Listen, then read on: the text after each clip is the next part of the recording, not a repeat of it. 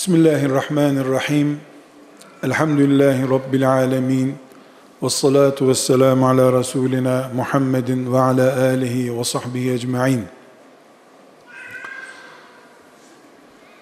Değerli kardeşlerim, sizinle küçük bir fikir jimnastiği yapmak istiyorum.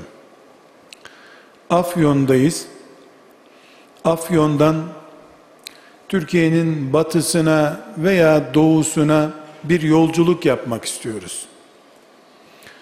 Aracımıza bindik. Afyon'dan karayoluna çıktık. Doğuya doğru gidelim.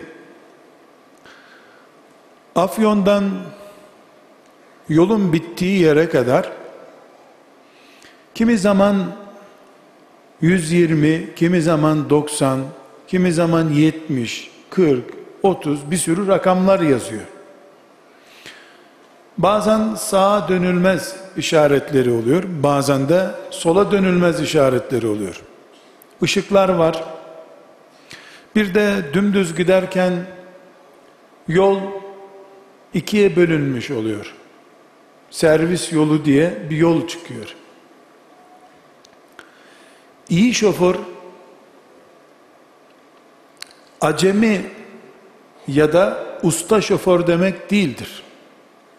Yol şartlarını kullanabilen şoför demektir.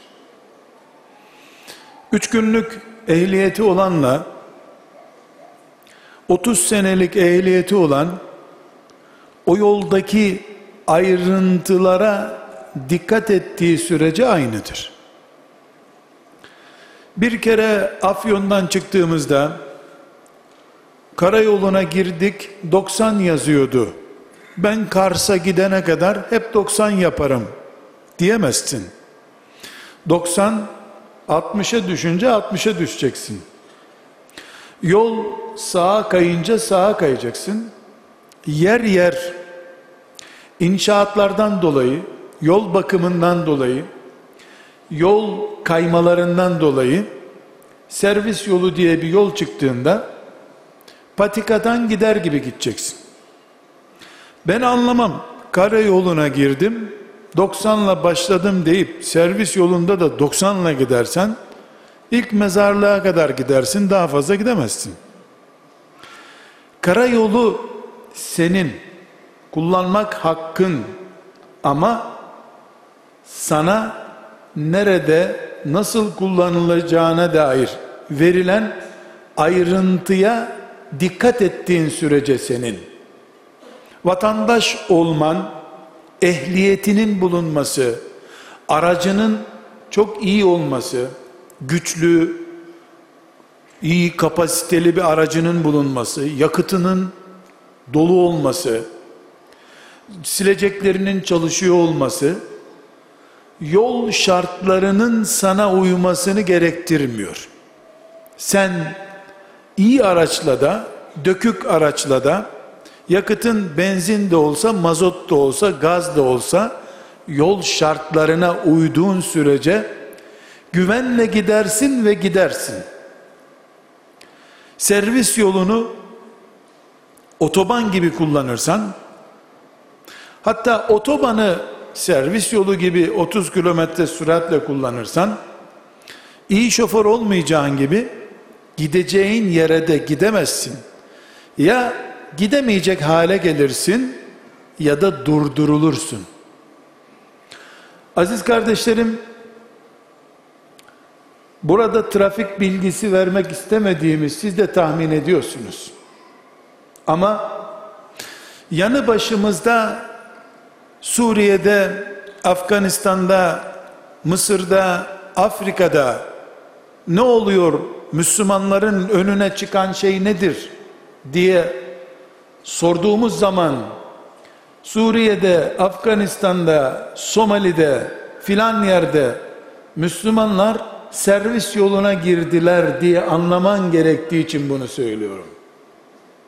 Çünkü Adem Aleyhisselam'dan itibaren Allah inin dünyaya dönüp tekrar gelin cennete diye insanoğlunu bu dünyaya gönderdiği günden beri insanoğlu yol alıyor. Allah basın gaza 120 ile gidin sonuna kadar demedi. Öyle bir yol olmaz çünkü. Işıkta durmayı emretti. Sürati belli zamanlarda indirin, çoğaltın dedi. Az sürat yap dediği zaman da trafik kuralında kalacaksın yine. Sürat 120 olsun, 140 olsun dediği zaman da yine kuralına göre gideceksin. Ümmeti Muhammed aleyhissalatu vesselam Ömer bin Hattab'ın ordularını Roma'nın üzerine Pers İmparatorluğu'nun üzerine saldığı zaman 120 kilometre süratle gidiyordu. Yol açıktı, otoban bir yoldan gidiyorlardı. Buna rağmen buna rağmen sürat yaptıkları halde güçlü bir binekle yol aldıkları halde kurala uyuyorlardı. 120 kilometre giderken de sabah namazına kalkmak şarttı. Sonra ümmeti Muhammed'in servis yolları çıktı. Peygamberinin aleyhissalatü vesselam torununun şehit edilmesi aniden bir virajın çukurlu olması anlamına geldi. Birden araç tökezledi. Sabah namazına yine kalktılar ama. Çünkü 120 kilometre yaparken de 20 kilometre servis yolundan giderken de kural kuraldır. O zaman da fren sistemi, gaz sistemi aynı otobanda 120 kilometre yaparken ki gaz sistemidir, fren sistemidir. Bu kainatta yolu yordamı belirleyen Allah'tır. Zalımı da mazlumu da yaratan Allah'tır. Kışı da yazı da yaratan Allah'tır. Zengini de fakiri de yaratan Allah'tır. Kadını da erkeği de yaratan Allah'tır. Ebu Bekirli bir dünyayı Ebu Lehebli yapan Allah'tır. Peygamber gönderdikten sonra peygamberine dayan göreyim seni diyen Allah'tır. Şeytana da git yap yapabileceğini diyen de Allah'tır. Yol onun, yordam onun çünkü. Yasa koyan, yasalara esir eden Allah'tır çünkü. 7 yaşında bir imam efendinin önünde Kur'an öğrenerek, abdest öğrenerek Müslümanlık hayatına başlayan bir çocuk. 14 yaşında, 21 yaşında, 28 yaşında, 37 yaşında, 47 yaşında, 57 yaşında. O imam efendinin canım yavrum abdest böyle al, al bakayım elhamı oku bakayım deyip ona bir çikolata, ver, çikolata vererek ha elhamı ezberledin al sana çikolata dediği yolun bir süreciydi sadece. Ne ona Kur'an öğreten o hoca efendi, imam efendi, bu çocuk bundan sonra her gün bir elham ezberler, 90 yaşında da şehit olarak ölür diye zannedebilir. Çünkü böyle bir yolu olmayacak o çocuğun hiçbir zaman. Ne de o çocuk başladık elhamla herhalde melekler bekliyordur cennette beni şimdi zannedebilir. Böyle bir yol olmaz. Senin çıktığın sapakta sana 90 kilometre sürat tahdidi verilmişti. 20 kilometre sonraki kırmızı ışıkta duracaksın. Yeşil yanana kadar bekleyeceksin. Yol kuralı bu çünkü. Allah peygamberlerini bile senelerce değil asırlarca kırmızı ışıkta bekletti.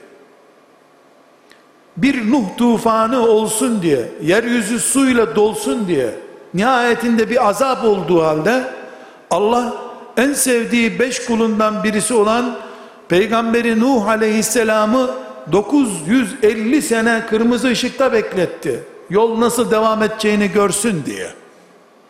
Yol şartlarını yolu yapan belirler. Vatandaşlar trafiğe çıkarken bu yolu 120 şartlarında kullanacağım diye trafiğe bildirim yapamaz.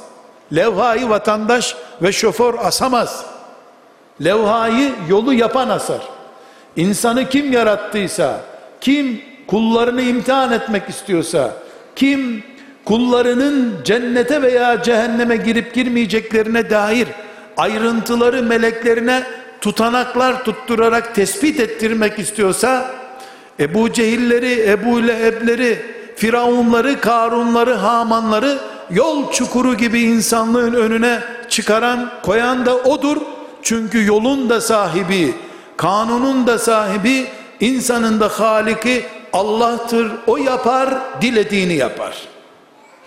Nuh aleyhisselam bu ışıkta ben kaç asırdır bekliyorum demedi.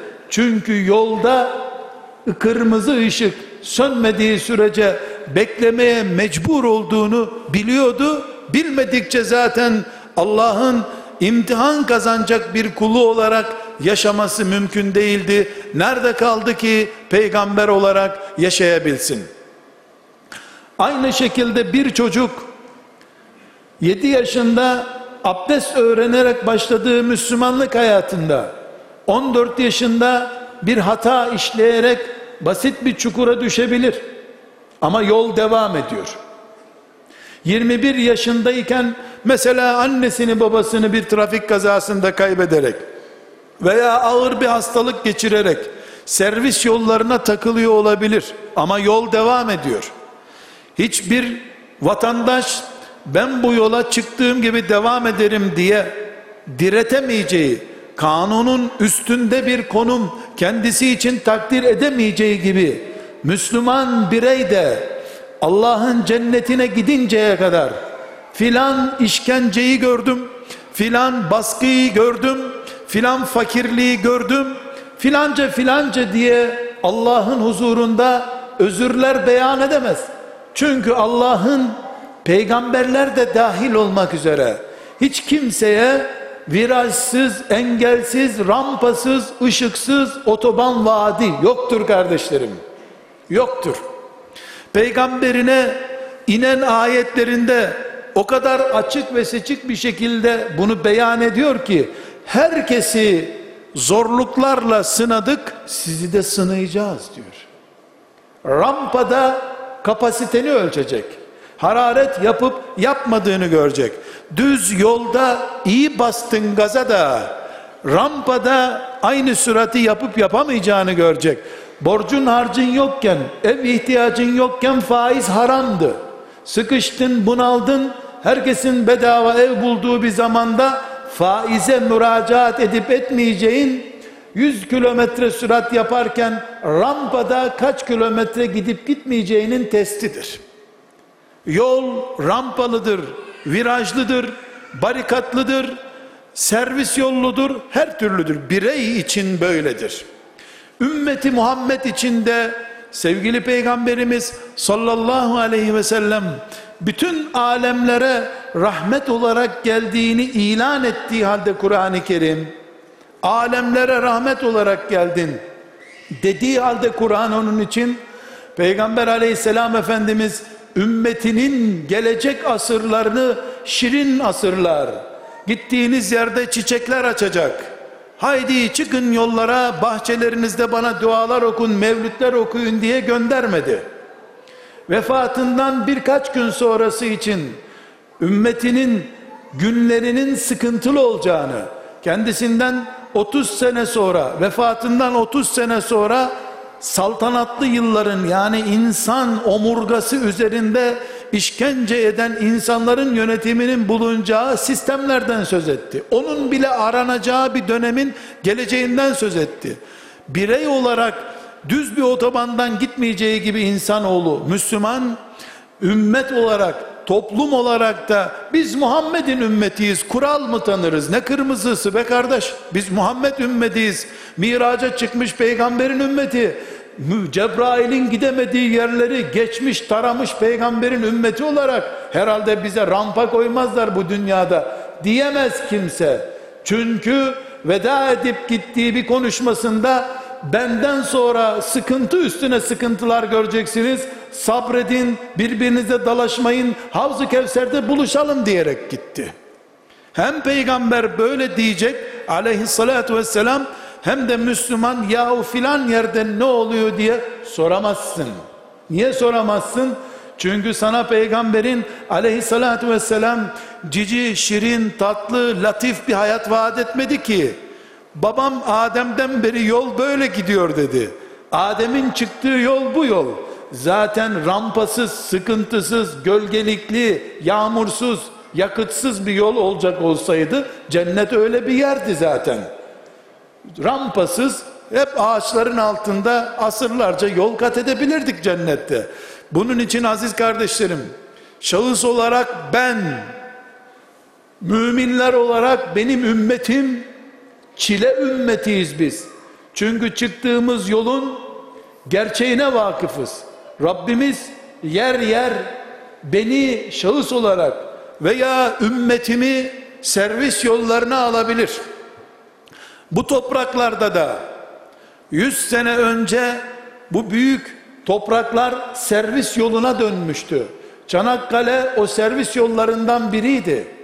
İnsanlar evlerini, camilerini, medreselerini bırakıp Çanakkale'de 10 bin, 20 bin, 30 binli gruplar halinde servis yoluna kurban gittiler.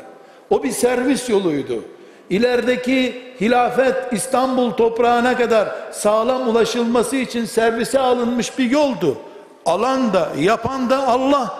Çünkü yolların sahibi, insanların haliki ve projenin sahibi olan Allah dilediği yeri otoban yapmış, dilediği yeri rampalı yapmış, buradan viraj vermiş, buradan çıkış vermemiş. Oradan sağa döndürmüş, buradan sola döndürmüş. Niye? Çünkü keyif sürmek için seni yola çıkarmamış, tam aksine kapasiteni, ehliyetini ve kimliğini test etmek için seni yola sürmüş. İnsanlar yatağında yatarken araç sürücü belgesi almıyorlar. Yollarda sürücü belgesi alınıyor. E nasıl oluyor? Elbette medreselerde, camilerde Kur'an okumamız bizim, namaz kılmamız, hoca efendileri dinlememiz, oturup tesbih çekmemiz, zikir yapmamız, tıpkı ehliyet almak için dershaneye gidip orada bizim aracı tanımamız, motoru tanımamız gibi şeydir. Ama nasıl motoru tanıdın, şunu anladın, karayolları kanununu öğrendin, bin şu arabaya sür bakalım diyerek dershanede öğrendiğin şeyi senden görmek istiyorlar ve bunun karşılığında da ehliyetli kişi, vatandaş diye sana bir belge veriyorlar. Aynı şekilde Kur'an öğrendin, abdest öğrendin, camide namaz kıldın, maşallah tesbih çekiyorsun, örtülüsün, sakallısın, alimsin, çok güzel. Bunlar hep teorik şeyler.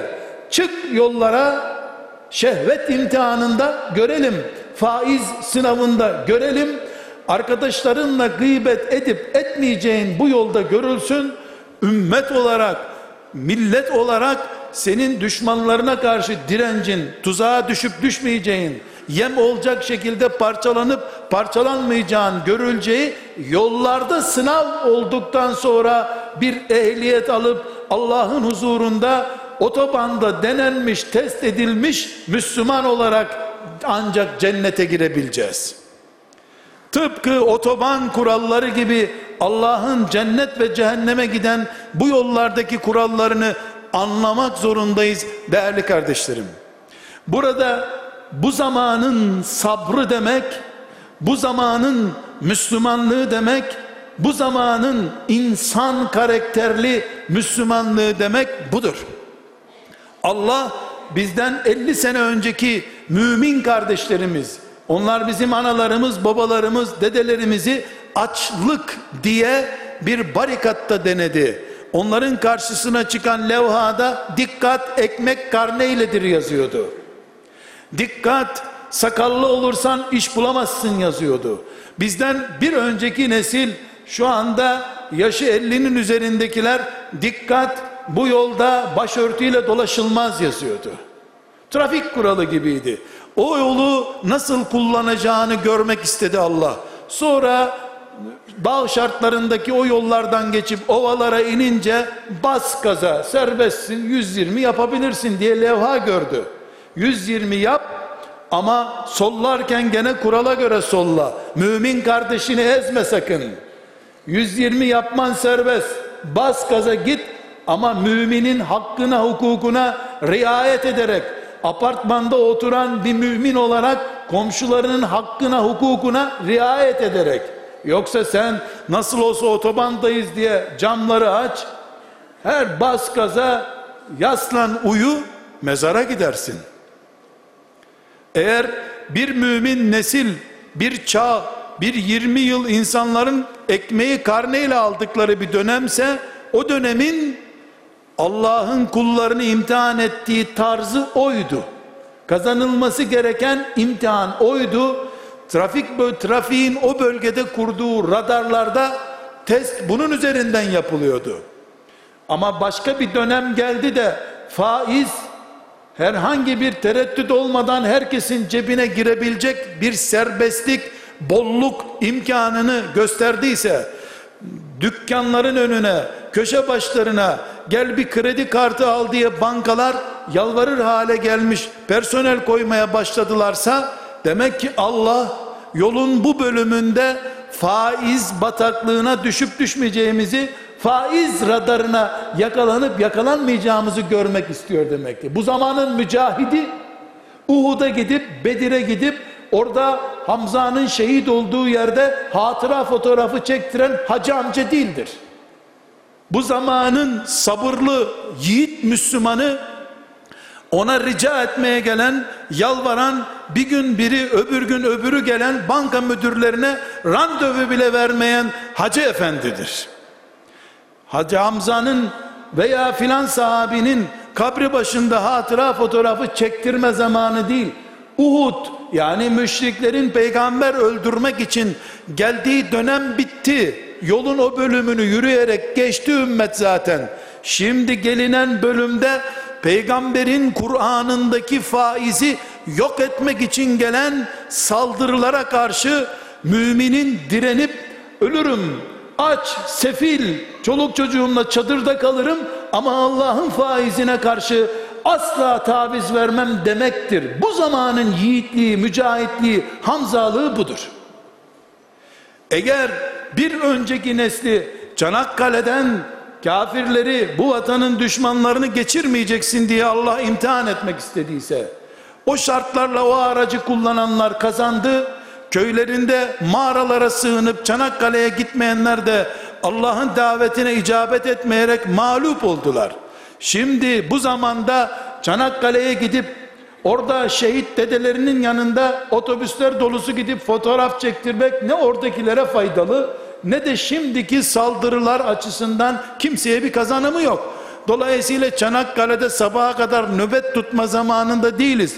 Ama Çanakkale'yi o gün geçmek isteyenlerin ahlaksızlığına karşı 20 yaşında olduğu halde 50 yaşındaki dedesinden daha takva Allah'tan korkarak sabreden harama el dil göz uzatmayan delikanlı o gün Çanakkale'de şehit düşüp Allah'ın dostu olduğunu belgeleyen o günkü 20 yaşında 14 yaşındaki şehitler gibi değerlidir. Çünkü o da orada İstanbul'u ümmeti Muhammed'in minarelerindeki ezanı korumak için vardı. Ezan Allah'ın diniydi, Allah'ın kanunuydu. O onu korumak istiyordu. Bugün yabancı kızın eline tutmak haramdır. Başkasının çıplak fotoğrafına bakmak haramdır. Allah'ın haram ettiği bir şey yapmaktansa sefil aç kalırım. Zevklerimin hepsini yok ederim ama harama tutmam, harama bakmam, haram yemem, insan üzmem, ölürüm, sürünürüm, annemin bedduasını almam diyen delikanlı bugün Çanakkale'yi geçitmeyen insandır.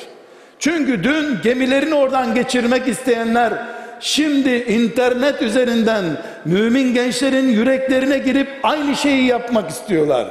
O gün suları geçilmez yapanlar bugün internet ağlarını geçilmez yapmak zorundadırlar ki bu zamanın imtihanını yolun bu bölümündeki trafik kuralını değerlendirmiş olsun.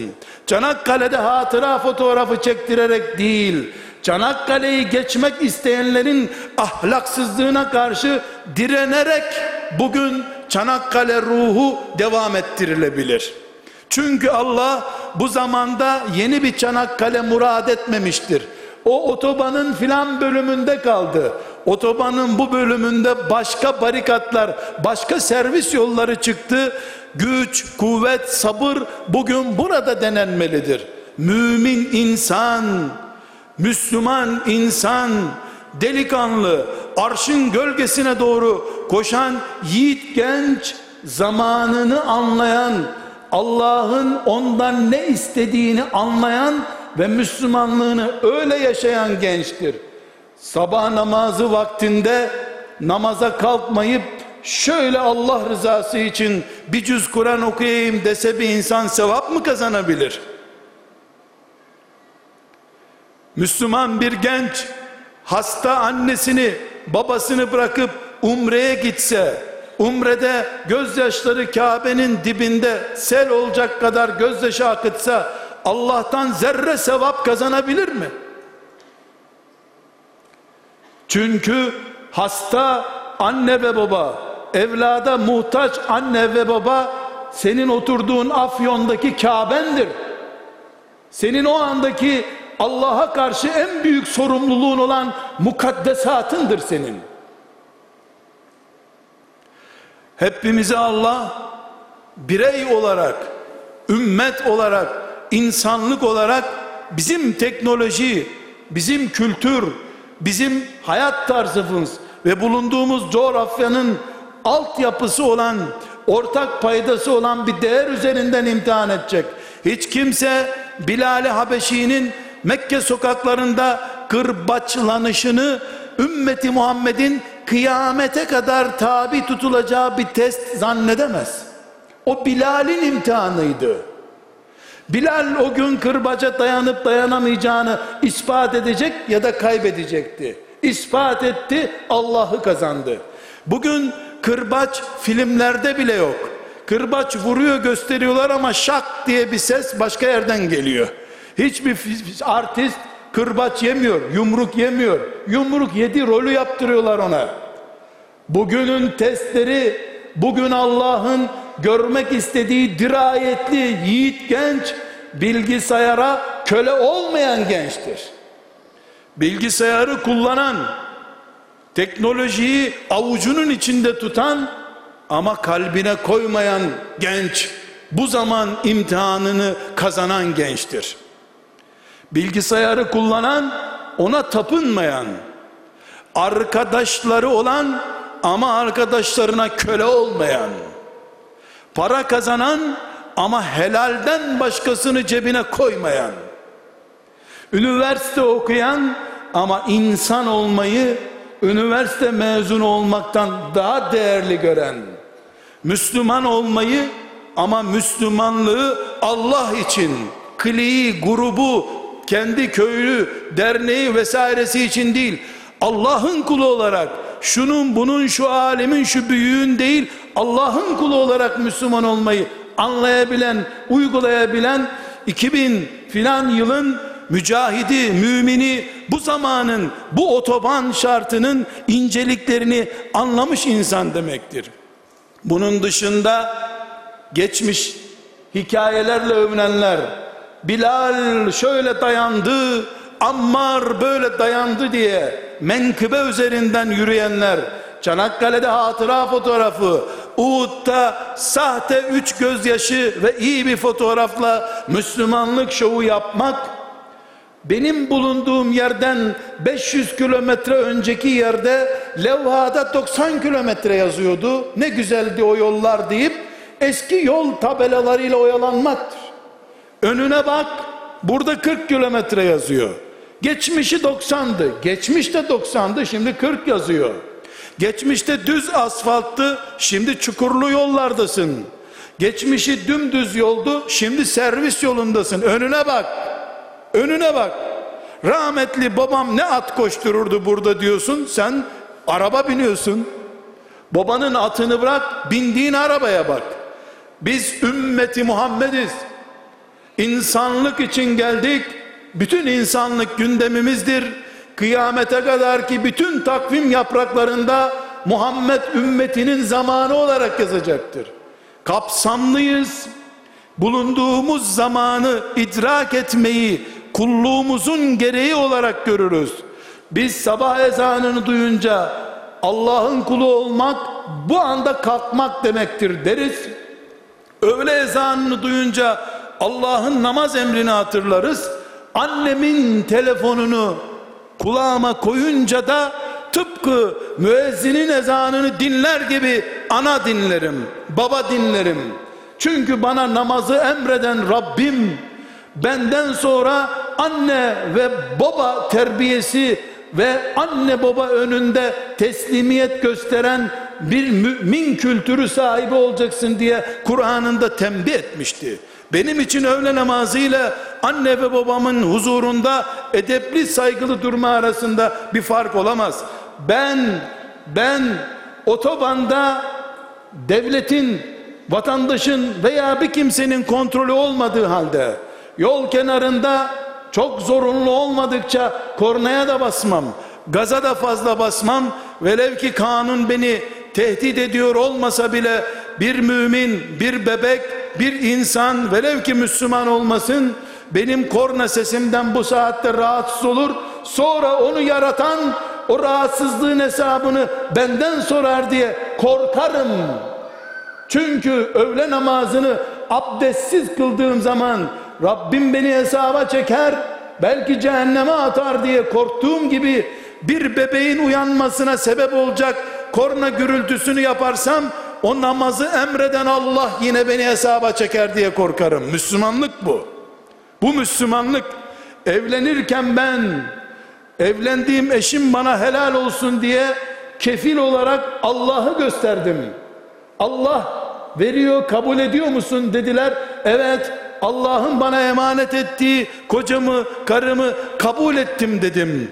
Sonra üzen ezen atan biri olduğum zaman kefille ne yapacağımı düşünür aile yuvasını öyle devam ettiririm. Bütün dünya 7 milyar insan boşanma kararı verir, ayrılma kararı verir, avukat tutarlar. Ben yarın kefilim olan Allah ile karşılaşıp bunun hesabını vermekten korktuğum için çileme dayanır, mahkeme kapılarına gitmem. Bu zamanın imtihanı buysa bu imtihanı bu şekilde geçirmek zorunda olduğuma iman ederim ben. Müslümanlık camide beş vakit namaz kılmakla sınırlı bir din değil. Beş vakit namaz kılmak İslam'ın yüzde kaçıdır? Hac İslam'ın yüzde kaçı olabilir? Kur'an okumak, Kur'an ezberlemek, Müslüman kadınların tesettüre bürünmesi, Müslüman erkeklerin filan işi yapması İslam'ın bütünü değildir.